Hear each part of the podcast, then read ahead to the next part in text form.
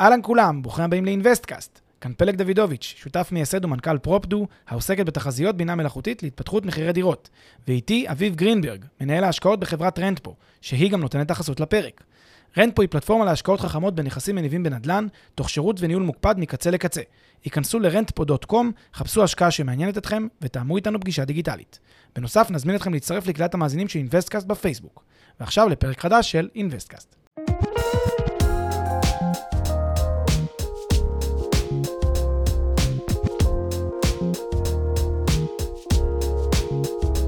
פלג, הכנו פעם פרק. וואו, איזה פרק. מה קורה, אביב? איזה געגועים עזים. יס, גם אליך, גם למאזינים, לתת קצת ערך. ויש לנו פה פרק, פרק טורבו הפעם. מדהים. על מה אנחנו מדברים? אני חושב שאני תמיד אוהב את הפרקים, אבל גם... כולם היו ילדיי, אני לא אוהב אחד יותר מהשני, אבל יש כאלה שמרשימים אותי יותר מהשני. יש כאלה שהצליחו יותר להשיג הישגים יותר בזה. זה יהיה מסוג הפרקים האלה כנראה. חד משמעית. היום אנחנו מדברים על...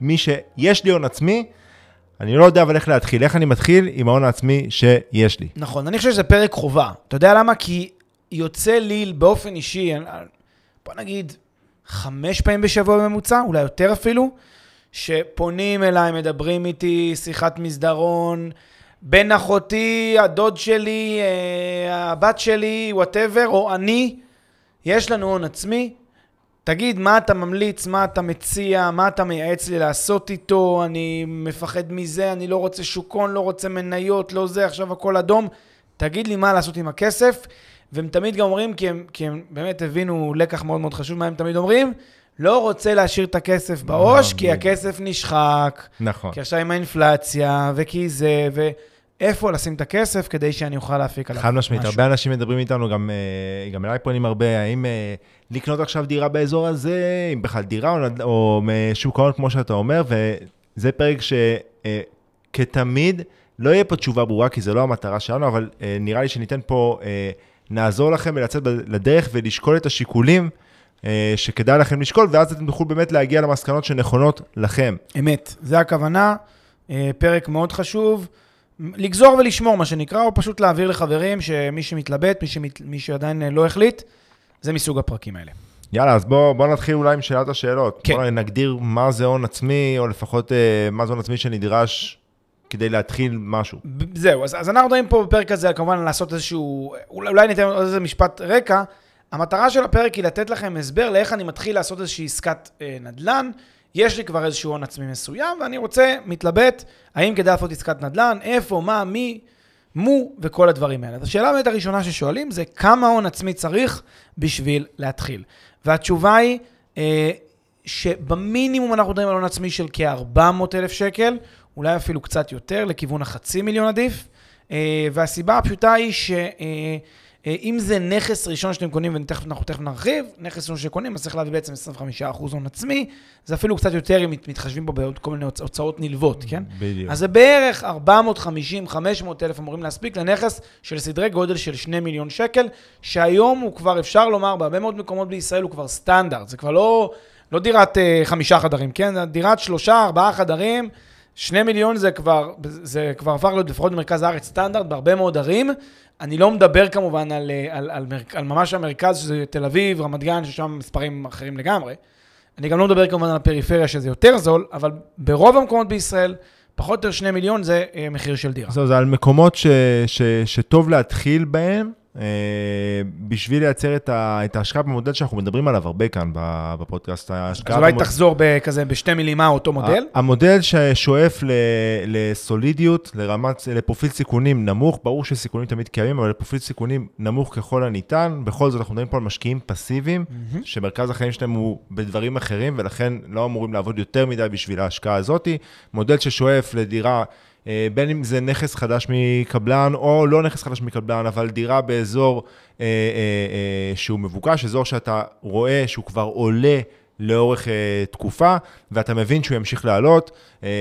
בישראל אנחנו מדברים, אני לא רוצה להגיד אזורים ספציפיים, אבל ידוע שגם מדבר על זה בהמשך, אז אתה יודע מה, אני אשאיר את זה להמשך, אבל אזורים מסוימים שלא, שיש להם פוטנציאל להתפתח, לא שעוד מעט יקרה זה משהו ואז הם יעלו, לא שולל את זה, כן? אבל לא הייתי הולך על זה כהשקעה ראשונה, בטח לא משקיע פסיבי, אלא האזור שאתה כבר רואה את הפוטנציאל, לא את הפוטנציאל, אתה רואה כבר את עליית המחירים, אתה מבין את הסטורי שקורה מאחורי זה, ובאזורים האלה מן הסתם תג המחיר הוא גבוה יותר. קצת יותר גבוה, בדיוק. בדיוק, ומהצד השני, לא הייתי הולך, שוב, בהשקעה כזאת פסיבית, לא הייתי הולך לאזורים כמו תל אביב, וכאלה שהמחיר כבר, המחיר הוא גבוה, הוא ימשיך לעלות, אבל הוא מאוד מאוד גבוה.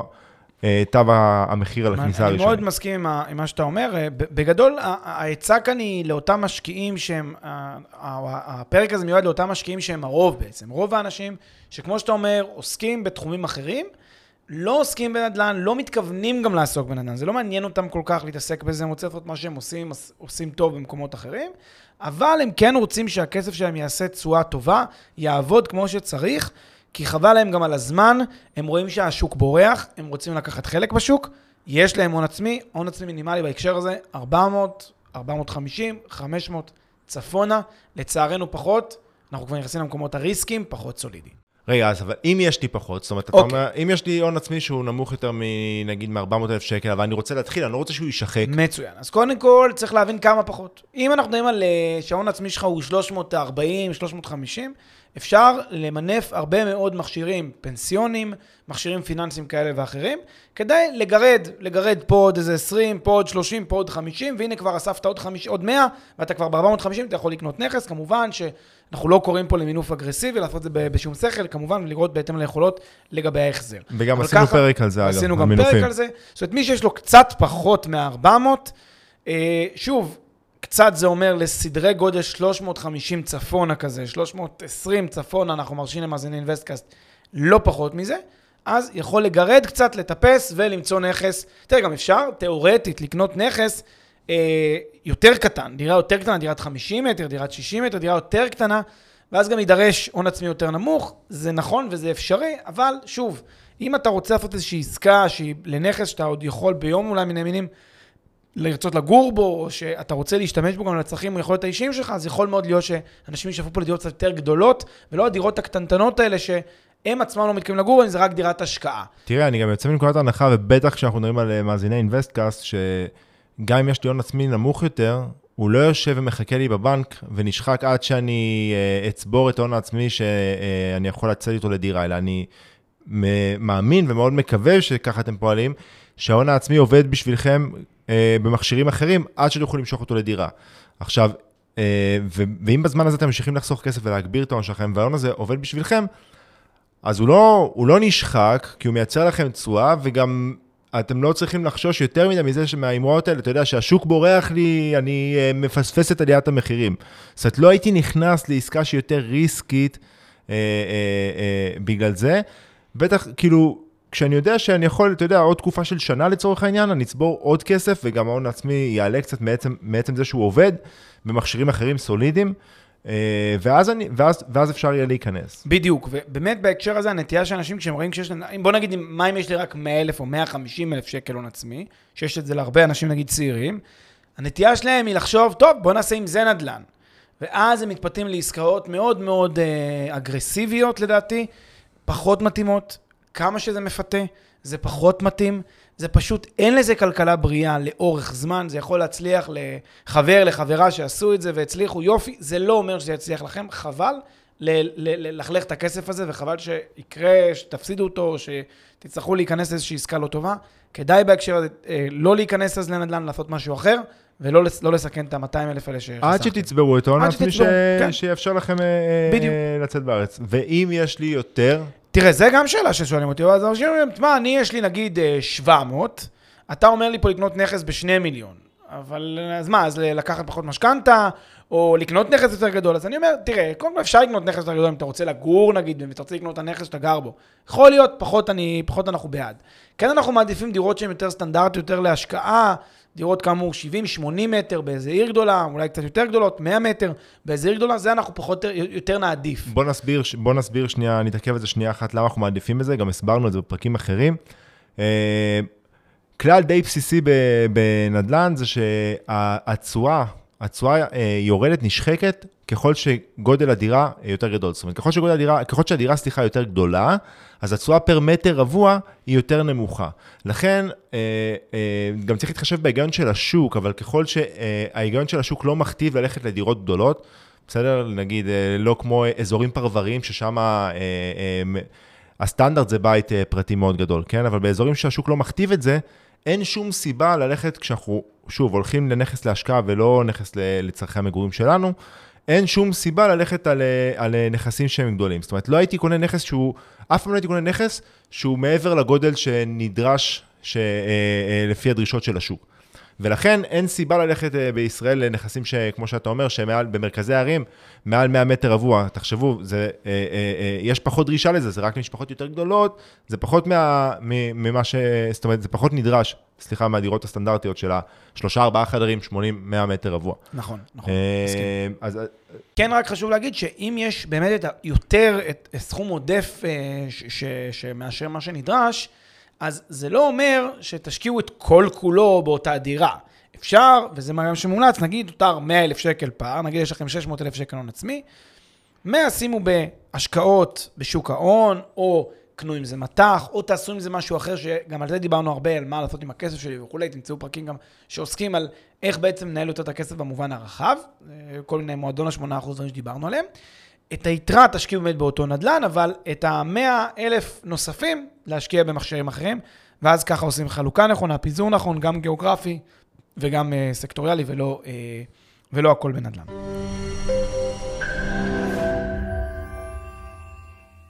לפני שנמשיך, כמה שניות מזמנכם. הפרק בחסות רנטפו, פלטפורמת השקעות חכמות בנדלן עם האנשים שמאחורי אינבסט-קאסט. רנטפו מאפשרת לכם להשקיע בשקיפות וביעילות בנכסים מניבים, תוך ליווי וניהול מוקפד ומקצועי מקצה לקצה. היכנסו ל-rentpo.com, חפשו השקעה שמעניינת אתכם, ותאמו איתנו פגישה דיגיטלית.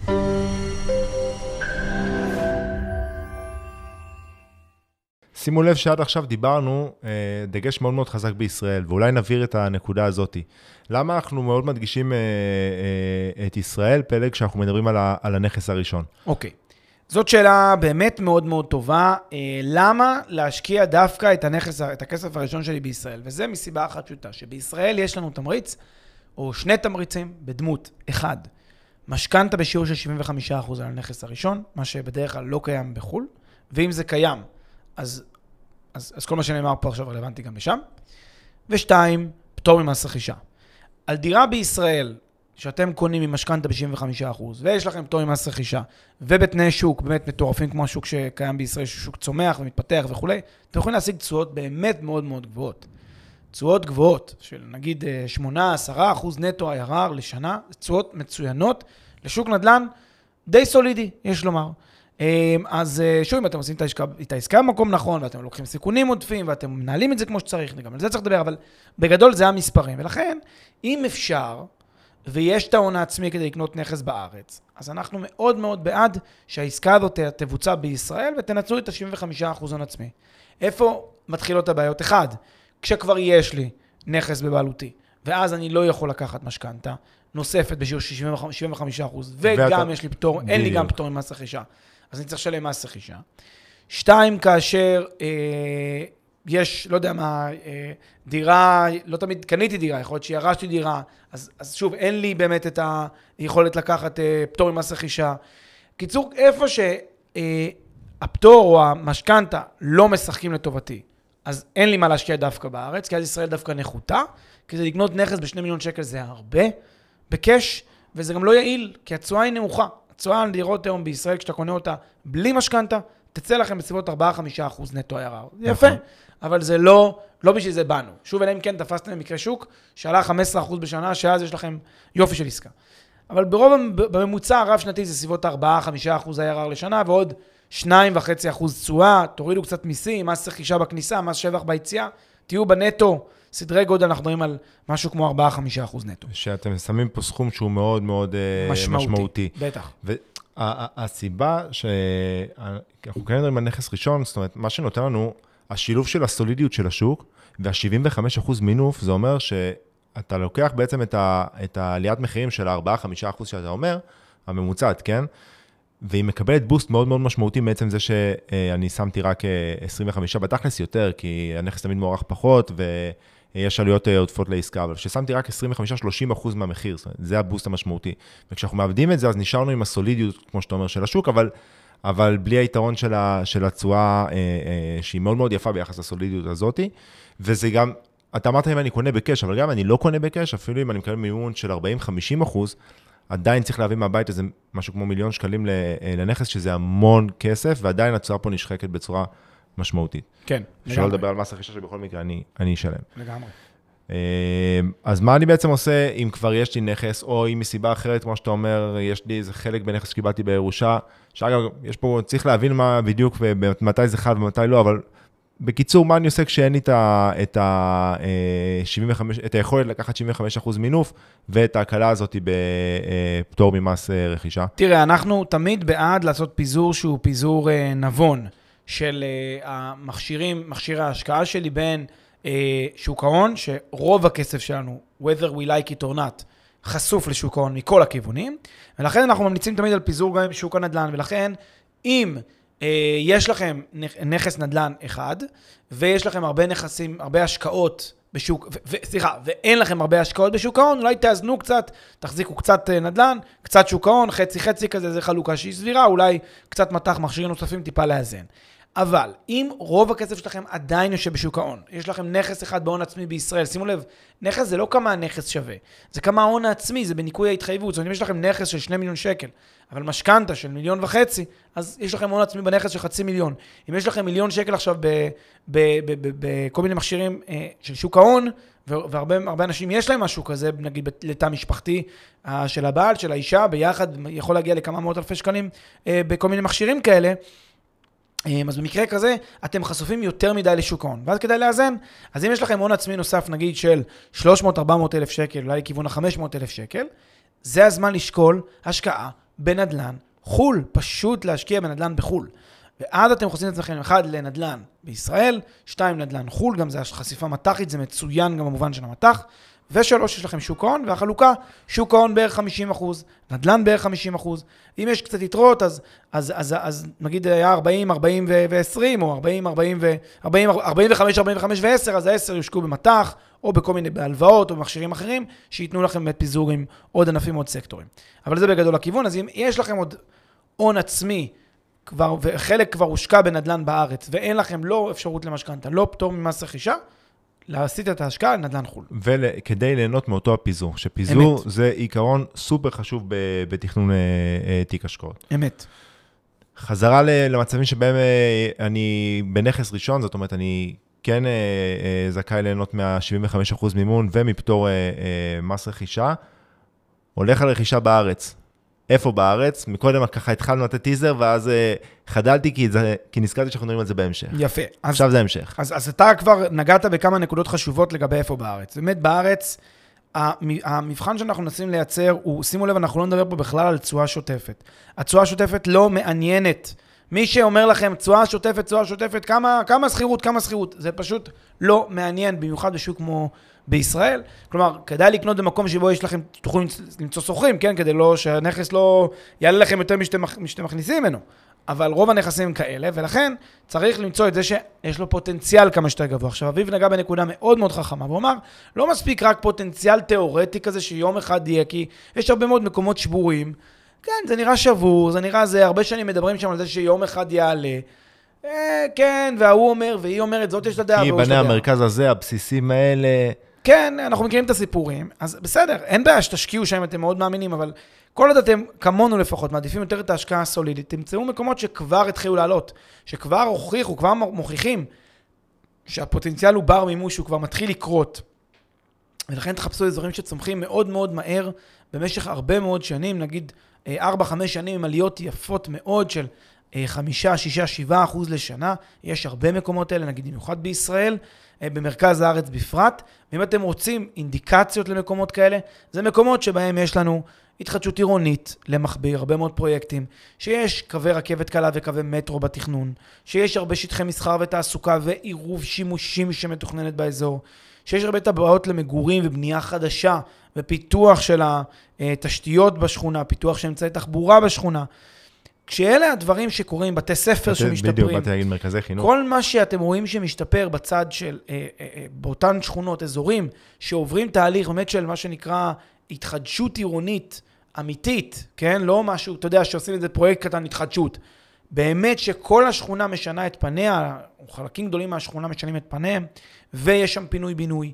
ושימו לב, לא תמה, תמה אחד כזה שזה לשפץ את החזית, שזה נחמד. דבר איתך על פינוי-בינוי, שזה ממש לוקחים, מורידים, מכניסים אזור חדש, עם שצפים, עם גנים, עם... מגיעה אוכלוסייה חזקה, זה בדיוק הדוגמאות. כי זה מה שמעלה את הערך של כל האזור, לא של נכס ספציפי אחד, שאז זה הרבה יותר ספקולטיבי, נגיד, ההשפעה על העליית הערך של הנכס, אלא אתה רואה שזה כל, אם יש פרויקטים של התחדשות עירונית, אזורים, פינוי, בינוי כזה, שמחדשים באמת את כל התשתיות, אתה מבין שזה הולך להעלות את הערך של כל האזור. אירועי אימפקט כאלה, כמו שאנחנו מכנים אותם, בדיוק. באזורים שהם כבר עכשיו צומחים. נכון מאוד. בתכלס, אם אני הולך שנייה בחזרה למי שעכשיו מחפש את ההשקעה השנייה שלו, והיא מחפש השקעה בחול, העקרונות הם זהים. אמת. זאת אומרת, גם בחול, זה בערך מה שאני מחפש. רק ששם אתה עושה עוד פעולה אחת שקודמת. אם בארץ אתה כבר יוצא מנקודת הנחה שוק הנדל"ן, והשוק הכלכלי הם טובים, בחול אתה צריך לבדוק שהשוק הכלכלי הוא טוב, וששוק הנדל"ן הוא טוב, ואז אתה בוחר את השוק הרלוונטי, ולכן זה פוסל הרבה מדינות שבהן יש לנו, אתה יודע, מה שנקרא כלכלה, כלכלה סו-סו. את אותה ספקולציה של... בדיוק. עכשיו הם הגיעו לתחתית, עכשיו הם יעלו. ואנחנו שומעים את זה הרבה. תאמין לי, אחי, עכשיו הם יעלו. בדיוק. אז את זה צריך להימנע, וכדאי להשקיע בשווקים שבאמת הכלכלה שם חזקה. לא נדלן עולה כי משקיע מוכר למשקיע שמוכר למשקיע, כי אז באמת זה סתם איזושהי בועה. זה סוג של בועה. אתה מדבר על... אנחנו מדברים כאן על שוק שהוא שוק שהוא באמת כלכלי טוב, שוק שהוא צומח הרבה שנים, שוק שיש לו שהוא נטוע בביטחון כלכלי רחב, ושם צריך למצוא את אותם נכסים שהם יודעים לייצר ליצוע רב שנתית, של עליות מחירים של בסביבות 5-6%, תשואה שוטפת של 2-3%, ו-IRR כולל של בערך 6-8% נטו. זה בגדול הרעיון. יש הרבה שווקים האלה בעולם, לא יכול להגיד לכם מאות. יש כמה עשרות שווקים כאלה, כמה עשרות ערים כאלה בעולם, תעשו את הבדיקות שלכם לפני שאתם משקיעים. בוודאי ובוודאי לא. אפשר לקחת גם משכנתה? בוודאי חלקם אפשר לקחת אפילו משכנתה. כמובן שהמשכנתה מגדילה את התשואה, אבל צריך לעשות את החשבון ולוודא.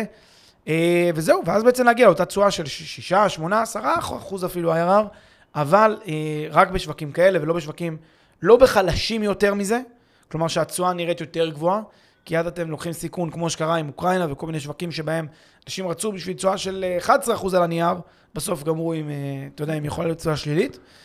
אוקראינה זה דוגמה לא טובה. לא, אבל זה דוגמה קיצונית, אבל יש הרבה... אבל יש שווקים אחרים שאתה רואה גם באירופה, גם שווקים שאנחנו מכירים. אבל למה... לא, שאני אומר שעדיין אתה על הנייר אמור לקבל את אותם 11-12%, בתכלס בסדר, אז אין שם מלחמה במדינה זה, אבל אתה יכול לצאת בהפסד, או מאוזן במקרה סביר. אמת, ממש מסכים איתך. לכן לא כדאי לשאוף יותר מדי, וגם לא כדאי ללכת ל-Yesterday News, לשווקים, אתה יודע, שהמחירים שם מאוד מאוד יקרים, וכבר אין לה לעלות, ולא צופויה שם איזשהו תהליך דמוגרפי מטורף. תראה, נגיד בישראל, אפשר להגיד כמה המחירים עוד יעלו, אבל בישראל, מה לעשות, הדמוגרפיה פה הולכת להכפיל את עצמה, אז כאילו, הם צריכים לגור איפשהו, אז המחירים רק יעלו. במקומות אחרים, זה הרבה יותר, אתה יודע, הרבה פחות ודאי, יש הרבה מקומות שיש בהם הגירה שלילית דווקא, נכון. ולכן הניתוח חייב להיות ניתוח הרבה יותר רחב, מעמיק. ואם אתם רוצים להתעמק בניתוח שוק, אז עשינו כמה פרקים על זה, עשינו גם פרק של צ'קליסט איך מנתחים שוק, אבל גם עשינו את המדריך המקיף להשקעות נדל"ן, תחפשו ששם ממש הקדשנו פרק ואפילו 2 פרקים לאיך מנתחים שוק להשקעה, אותו שוק, הכלכלה של השוק, לפני שאנחנו בכלל צוללים פנים על הנדל"ן, מה שאתה אמרת עכשיו. אוקיי, מקודם נגענו בזה גם על קליפת האגוז, ואולי ככה נצלול טיפה יותר, דיברנו על נדלן מני וסולידי לעומת נדלן יזמי. עכשיו, אני חוזר בחזרה לנעליים של משקיע מאוד מאוד צעיר, שיש לו את אותם 150,000 שקל להשקעה, ואומר, בוא נה, אני יכול להשקיע עכשיו בסוג של נדלן יזמי, בפרויקט יזמי, כחלק, לא יודע, בין אם זה בקרן השקעה ובין אם זה בצורה אחרת, או לקנות נכסים ממש זולים, להשביח אותם, וככה אני אקפיץ את ההון העצמי שלי הרבה יותר מהר, זאת אומרת, אני אגיע למצב שבו יש לי את החצי מיליון, 600,000-700,000 שקל, הרבה יותר מהר מאשר שאני יכול להגיע לזה בכלים סולידיים יותר. תראה, כל פעם כשאנשים מדברים איתי ואומרים לי, למה לא תשואה יותר גדולה? למה לא משהו יותר מהיר? אין לך איזה, תמיד זה כזה, אין לך איזה השקעה ש... איזה פליפ? החזר תוך 4 שנים, אין לך איזה... אז אני אומר ככה, קודם כל, הכל יש. הכל יש, הנה, כנסו היום, הנה, המלצה לחברים, כנסו לאתר הבנק שלכם, לכו לשוק ההון, תחפשו אג"חים, תמצאו שם אג"חים בתשואות של 25, תשואה לפדיון 25%, 30% תשואה, בבקשה. יש, הכל יש, תאמינו לי, עולם שלם של אפשרויות יש לכם בכל רמות התשואה, החל מ-0% תשואה ועד אפילו 100% תשואה אם תרצו. Having said that, מה שאנחנו מנסים להגיד, זה שהמציאות הכלכלית היא כזאת שלצערנו אי אפשר לקצר דרכים לאורך זמן. אי אפשר. יכול להיות שיש לכם איזה חבר או חברה מאוד מאוד מוכשרים ומזליקויים, שבאמת שפר עליהם מזלם והצליחו לעשות עסקה אחרי עסקה ולהביא תשואה יפה והם עכשיו מבסוטים. סבבה, זה קורה. זה לא קורה, אבל במקרה שלכם, בממוצע הסטטיסטי, וזאת אמת מדעית מה שאני אומר, זה לא המצאה. בממוצע הסטטיסטיקה, הרוב לא יודע שהמאזין הממוצע שומע את זה, הסטטיסטיקה לרעתו. ואם הוא ינסה לשאוף, ללכת עכשיו לעסקה שהיא עסקה מסוכנת, עסקה שהיא עסקה יזמית, בכסף האחרון שלו, בסטטיסטיקה זה יהיה לרעתו, יהיה באוכריו. המשמעות היא שכן, זה אומנם לוקח יותר זמן, אבל יש חשיבות יותר גדולה לסולידיות, יש חשיבות יותר גדולה לעובדה שאתם לא מסכנים את הכסף, אתם ישנים רגוע, שלא עוקצים אתכם על איזשהו נדלן מפוקפק בצד השני של העולם, שלא לקחו את הכסף לנאמן, שזה בעצם לא נאמן, זה הדוד של היזם שמכיר את בן אחותו, זה לא המקרה הזה, אלא זה עסקה שהיא הרבה יותר סולידית, הרבה יותר ברורה, עסקה שאתם מבינים את הגבולות שלה ואת המגבלות שלה, ונכון, זו עסקה שהאפסייד שלה מוגבל ל... 12%, 14%, אם יש לכם הרבה מזל. אגב, בישראל, אם הייתם קונים, נגיד, ב-2020 דירה, אז היום הייתם עם עוד 15-20% על מה שקניתם. בסדר, יש גם את הפוקסים של האפסייטום 20%, זה יכול לקרות, כן? בהנחה שזו דירה ראשונה, מה שאומר, יש 75% כמובן. ברור, אני כרגע בלי מס רכישה, כן? אז, אבל יש גם פוקסים של האפסייט, גם בעסקאות נכס מניב כזה, או בנדל"ן סולידי. אבל, מצד שני, הדאונסייד הוא הרבה יותר מוגבל. וכמעט ולא סביר שיהיה לכם ירידת ערך קיצונית, אלא אם כן הלכתם מראש לשוק שוק סוער, שוק מורכב, שוק בעייתי, כמו השווקים שאנחנו גם נצאים להימנע מהם בדרך כלל. לכן אם אתם הולכים לעסקה שהיא עסקה סולידית, בנדל"ן סולידי, אז הסטטיסטיקה לטובתכם. אם אתם הולכים לעסקה שהיא יזמית, הסטטיסטיקה היא לרעתכם, ואז זה פשוט יכול להיגמר במפח נפש. אם אין לכם בעיה ממפח נפש, ואין לכם בעיה להפסיד את החצי מיליון האלה שיושבים לכם בראש, אז בבקשה, אנחנו לא נגיד לכם אסור, הכל מותר, ברור. אבל אתם צריכים להבין שזה פשוט פחות מתאים, ואת החצי מיליון גדלתם בנכס, הסטטיסטיקה היא לרעתכם, במיוחד, הסטטיסטיקה היא לרעתנו בכל מקרה, בהיבט הזה במובן שככל שמעלים את פרופיל הסיכונים, אבל היא לרעתכם בוודאי אם אתם משקיעים פסיביים. זאת אומרת, מלא אם אתה עכשיו, את או אתה, אתם יזם, בזה אני עובד, בסדר? זאת אומרת, אני עכשיו, א', אני הולך לצבור פה מיומנות מאוד משמעותית, ואני הולך לייצר פרויקטים יזמיים, ולהרוויח משם המון כסף, ובזה אני הולך לעבוד, בזה אני הולך להתעסק. המצב לא ככה כשאתם משקיעים פסיביים, שהיכולת שלכם לבחון את העסקה ולתחזק אותה היא מוגבלת, כי אתם מן הסתם משקיעים את רוב זמנכם בקריירה האמיתית שלכם. והרבה אנשים, אתה יודע, זה נשמע מגניב וזה, אתה יודע, להגיד, השקעתי בפרויקט יזמי, אני יזם. אם זה לא מה שאתם עובדים בו, גם אם זה מה שאתם עובדים בו, הסטטיסטיקה היא לרעתכם. זה בכל מקרה, זה מצב נתון, אבל ודאי, אם זה לא מה שאתם עושים במשרה מלאה, ואתם משקיעים פסיביים, הסטטיסטיקה היא לחלוטין, היא לרעתכם על סטרואידים. ולכן, אני פשוט חשוב להדגיש את זה. בדיוק. האמת היא זה די נוגע בזה, ונסביר למה. פיזור הסכום על פני כמה השקעות, הרבה, אתה יודע, אני שומע את זה הרבה בשוק, שאנשים אומרים, רגע, במקום, כי רגע, צריך להגיד, קודם כל אני אגיד את ההיגיון שאני מסכים איתו שמאוד מחוז, זה הרי דיברנו על ההיגיון שכמה חשוב לפזר, לפזר כמה שיותר, כדי, אתה יודע, כדי ליהנות מהדאונסייד והאפסייד של כמה שיותר שווקים, בסדר, שיתנו איזושהי קונטרה אחד לשני. אז חד משמעית. אני מבין את זה. ואני משער שבגלל ההיגיון הזה, אתה שומע הרבה אנשים שאומרים, רגע, אני רוצה, במקום עכשיו לשים את כל הסכום שלי, את כל ההון העצמי שיש לי, 400,000 שקל על דירה אחת, אני יכול להשקיע 50,000 בפרויקט הזה, 50,000 בפרויקט הזה בחול, 50,000 בפרויקט הזה בארצות הברית, 50,000 בפרויקט הזה בגרמניה או בלונדון, 50,000 בפרויקט יזמי בישראל, סתם אני אומר. ואז אני נהנה מהפיזור. עכשיו, אנחנו, יש לנו דעה מאוד, מאוד חזקה לגבי העניין הזה. כן. בוא נדבר על זה שנייה. בוא רגע נעשה שנייה את החיים שלנו שנייה קלים. נסביר, נגיד שהייתי אומר, תראה, אני לא רוצה להשקיע בדירה בישראל, אני אשקיע ברית את ה500,000. יש לי 500,000, אני יכול לקנות דירה בפתח תקווה, או שאני אקנה מניית רית ב500,000. שמפוזרת על כל הפרויקטים של אותה הקרן. נכון, רית זה חברה ציבורית. זה חרוז נחמד, שאותה חברה ציבורית מחזיקה עכשיו בצבר של דירות, ברחבי ישראל, דירות חדשות מקבלן, מנוהלת טוב, וחלילה אין לנו מילה רעה להגיד על אף אחד, זה הכל עובד בסך הכל טוב, יפה מאוד. מה הבעיה, נגיד, ולמה לקחת דוגמה, זה כדי להראות לכם נקודה מאוד יפה. שימו לב שאם אתם היום מחזיקים במניות של ריט, אתה עדיין חשוף לשוק ההון. בדיוק. זאת אומרת שבמציאות אדומה, בוהקת, כמו שאנחנו חווים שחברות פה נחתכות 80%, לא הריטים, כן? אבל חברות בהרבה תחומים נחתכות פה 60, 50, 80%. יש חברות שהונפקו ב-2020 והיום 80% פחות ממחיר ההנפקה. מטורף. אז כשמציאות הכלכלית היא כזאת, כשמציאות שוק ההון היא כזאת, שוק ההון קצת יותר מדאיג. זה לא אומר שאי אפשר להצליח גם בריטים, אפשר, אבל זה פשוט לשים יותר מדי. אתם רציתם לפזר? באת לחזק, יצאתם מחוזק, רציתם לפזר, יצאתם מפוזרים. כי בעצם שמתם את הכסף ברית, במקום לא להיות, כי אמרתם, יש לי 500,000 שקל, השאר כבר בשוק ההון, אז 500,000 בנדלן, אמרתם, בוא נשים את זה ברית, אבל רית זה כמו שוק ההון, זה כאילו שמתם 100% בשוק ההון. אז אם שוק ההון אדום, כל התיק שלכם כולו אדום, ולכן אתם כן רוצים לצאת לנדלן. עכשיו בואו נחזור לנדלן. אתה אומר, אז בסדר, אז אתה 500,000, בואו נחלק ל5 פרויקטים של 100, שבכל פרויקט נשקיע 100, ואחד במקום ההוא, אחד בצד הזה של העולם, אחד בצד ההוא של העולם, שם 30,000 דולר פה, 30,000 יורו פה, 30,000, וכך הלאה. אם תבדקו את הפרויקטים האלה, אתם תגלו משהו פשוט.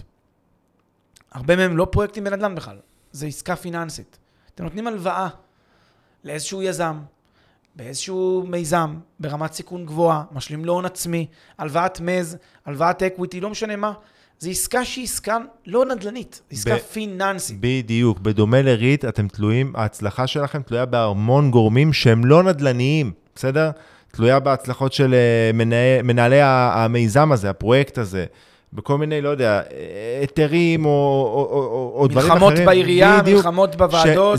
זה לא נדלן, זאת אומרת, בשני המקרים, כמו גם בריט וגם פה, למרות שריט יש לה המון יתרונות, אני לא פוסל אותה, כן? אבל אתם חשופים להמון גורמים משפיעים, המון השפעות שהן לא נדלניות.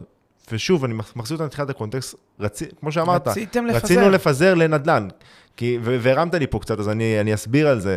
הרי הסיבה לפיזור הזה היא כדי ליהנות מכל העולמות, ליהנות דווקא מהתנודתיות של שוק ההון מצד אחד, ומהצד השני ליהנות מהקיבעון, לא קיבעון, אבל הקיבעון של הנדל"ן. הסולידיות, העובדה שאין תנודתיות. בדיוק, ליהנות גם מהמהירות והזה של רכב ספורט, וגם מהיציבות של עכשיו טנק, בסדר? וראינו מה קרה, לצורך העניין, בתקופות כמו הקורונה, ראינו ששוק ההון השתגע, זאת אומרת, אתה רואה תנועות חדות ממש בימים של למטה למעלה, והנדל"ן דווקא שמר על המחיר ואפילו עלה. בגלל שאתה לא יכול למכור דירה בלחיצת כפתור, עדיין. ואתם רוצים להיות משתי העולמות האלה, ולכן, אני חושב שזה גם מסביר יותר טוב למה, איך השקעה בקרנית לא מפצה על זה, ובטח למה השקעה פיננסית שהיא לא נדלנית, היא גם לא עוזרת לזה, כי התלות שם בנדלן היא נמוכה יחסית. אני מאוד מתחבר למה שאתה אומר, וזה בדיוק לדעתנו טעות שאנשים עושים, שהם אומרים, שמעתי שצריך פיזור, שמעתי שצריך פיזור, הם מתחילים לפזר כסף שוב, אתה יודע למשל מי מתאים לו לפזר ולהשקיע בפרויקטים יזמיים? בוא ניתן לך דוגמה, נגיד, אם אתה יושב על 10 מיליון שקל בהון עצמי, 10 מיליון שקל, לא חצי מיליון שקל, ויש לך 2 דירות בארץ, ויש לך 3 דירות במדינות שונות, יש לך אחת בגרמניה, ואחת בלונדון, ואחת בניו יורק, ואחת בעוד מקום בארצות הברית, יש לך דירות, ובשוק ההון יש לך תיק מנוהל של איזה 2 מיליון שקל, כלומר, אתה יושב, אתה התבססת בחיים. יש לך כסף שהמוכנות שלך לסיכון היא יותר גבוהה לגבי סיכון מסוים. ואז יש לך עוד מיליון שקל שאין לך מה לעשות איתם, הם יושבים כרגע בעו"ש, אתה אומר, יש לי מיליון שקל, אז ניקח 100,000 שקל, נפריש לאיזה פרויקט יזמי פה. 150,000 נפריש לפרויקט יזמי פה. עכשיו, אתה אומר, גם אם המיליון הזה ייחרב כולו, ובסטטיסטיקה מתוך הנראה, המיליון הזה תחזיר לפחות 800,000 לפחות, אם לא לכיוון 1.5 מיליון. וזה מה שאתה רוצה בסוף, כן? אז אתה פשוט מפזר את הכסף הזה על כמה מיזמים שונים, שכל אחד מהם הוא מיזם בפני עצמו. די דומה, אגב, כל מי שמשקיע, נגיד, במיזם, אחד, שישאל את עצמו את השאלה, האם הוא מכיר קרן הון סיכון, שמשקיעה בסטארט-אפ אחד את כל הונה. אין דבר כזה.